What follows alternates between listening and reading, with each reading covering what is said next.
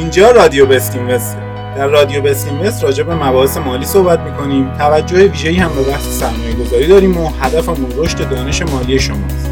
به خانواده رادیو بستیم وست خوش آمدید.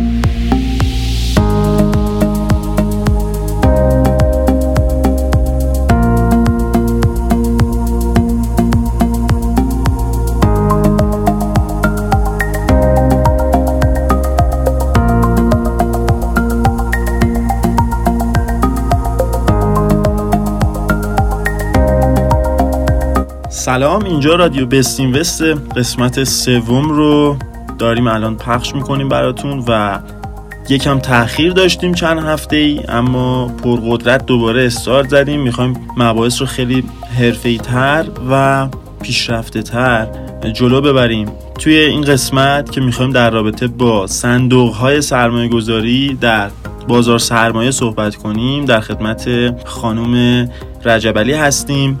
مدرس دوره تخصصی تحلیلگر بازار سرمایه در رامان آکادمی و همچنین مدیر مالی کارگزاری امینسم خانم رجب خیلی خوش اومدید به برنامه ما. در خدمتتون هستیم. سلام منم سلام عرض می‌کنم. خدمت شنوندگان عزیز رادیو بست این روزا بازار سرمایه دچار یک میشه گفت شاخص دچار یک اصلاح اما اکثر سهم‌ها دچار ریزش شدن و خیلی سهم رو هم می‌بینیم که حتی کف های جدید ساختن نسبت به حرکتی که از اید شروع کردن. پس تقریبا میشه گفت اصلاح نموده و ما یه ریزش رو تجربه کرد خب اینجا سرمایه گذاران حرفه ای عموما با صندوق ها آشنا هستن. اما یک سری از سهامدارانی که حالا طی این یکی دو سال وارد بازار شدن آشنایی کافی ندارن و نمی‌دونن که توی بازار اصلاحی یا بازار ریزشی باید چیکار کنن؟ این پول رو سهام رو چجوری انتقال بدن؟ کجا انتقال بدن؟ و اساسا اصلا بهترین جا برای اینکه بشه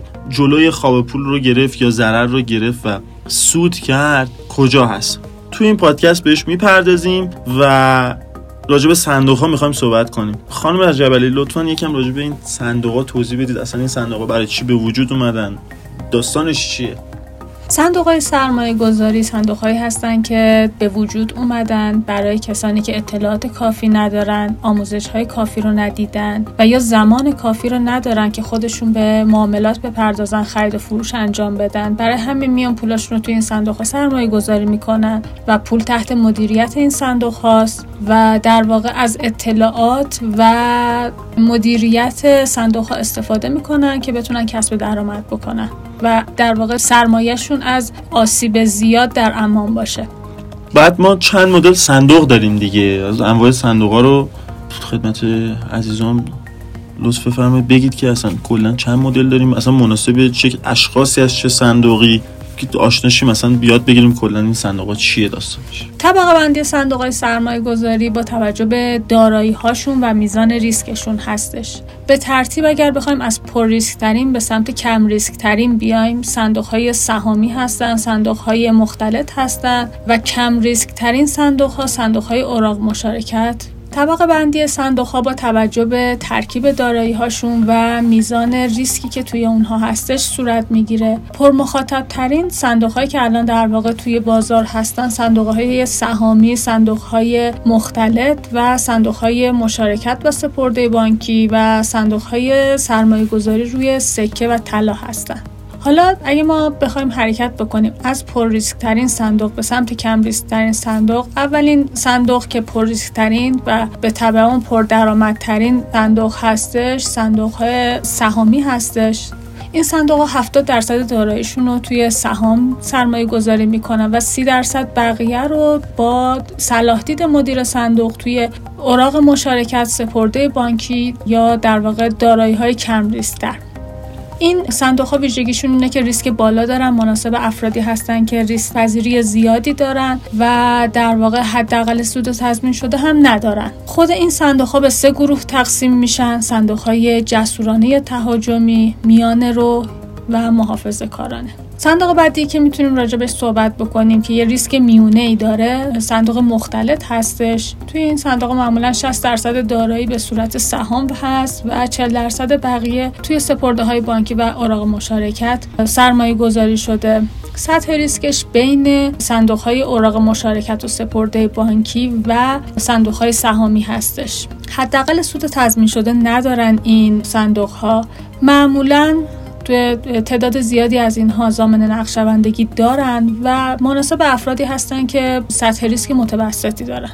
کم ریسک ترین نوع صندوق توی بازار صندوق های اوراق مشارکت و سپرده بانکی هستند این صندوق ها مناسب افرادی هستند که ریسک پذیری خیلی پایین دارن و نظرشون این هستش که در واقع از سرمایه گذاریشون یه درآمد ثابتی هم داشته باشن. یه حداقل سود تضمین شده دارن این صندوق ها و نقد خیلی بالایی رو دارن توی بازار.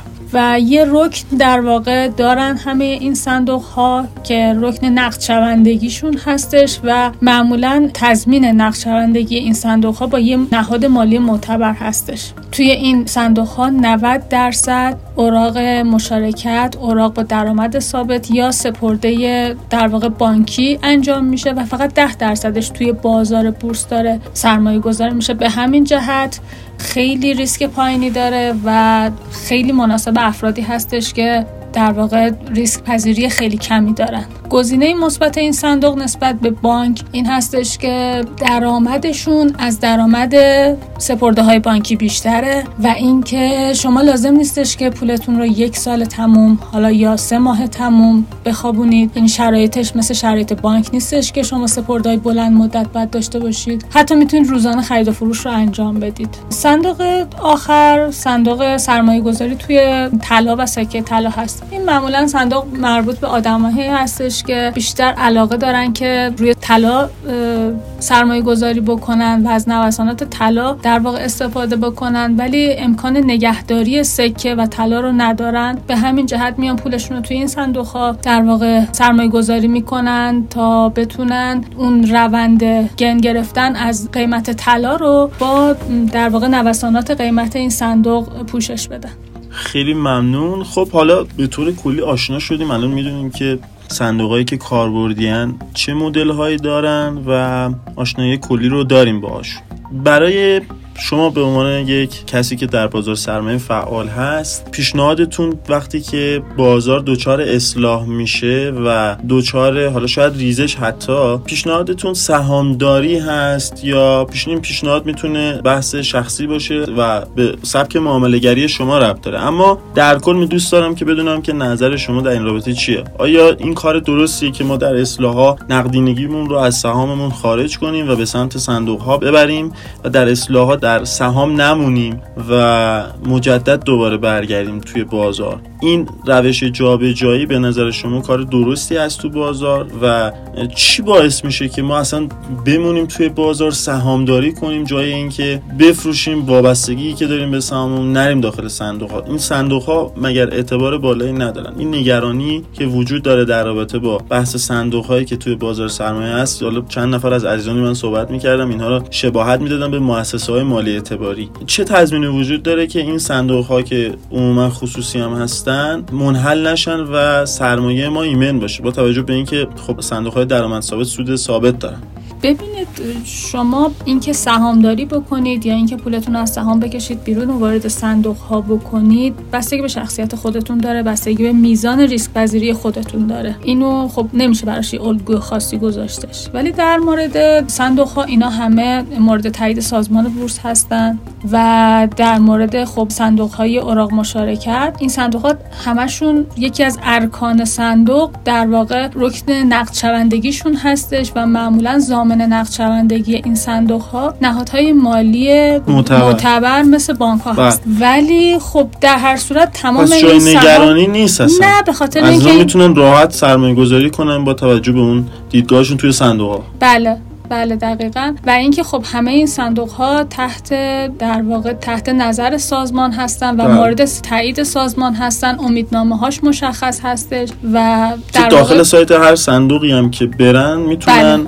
صورتهای مالی و گزارشاتی که منتشر. میشه رو به جز بتونن ببینن بله درست؟ بله دقیقا به همین صورت هستش درسته خب خیلی ممنون فقط و من یه نکته دیگه ای. رو که لازم می‌دونم حتما بگم در مورد صندوق ها عزیزان توجه داشته باشن ما کلا دو نوع صندوق داریم با توجه به وضعیت معاملشون اولین نوع صندوق صندوق های ETF هستش که این مدل از صندوق عین سهام روزانه داره در بازار در واقع معامله میشه. شما هر روز از ساعت 9 صبح تا ساعت 3 بعد از ظهر می‌تونید این در واقع واحدهای صندوق رو بخرید و بفروشید و روزانه داره قیمت می‌خوره. یه نوع دیگه هم داریم که این نوع صندوق در واقع بر مبنای ابطال و صدور هستش که شما حتما برای اینکه وارد این صندوق بشید یا واحدتون رو ابطال بکنید و از صندوق بیاین بیرون حتما باید به دفتر در واقع این صندوق مراجعه بکنید یا حالا به سایتش مراجعه بکنید. این هم یه نکته دیگه هستش که دوستان باید بدونن. حالا با توجه به شرایط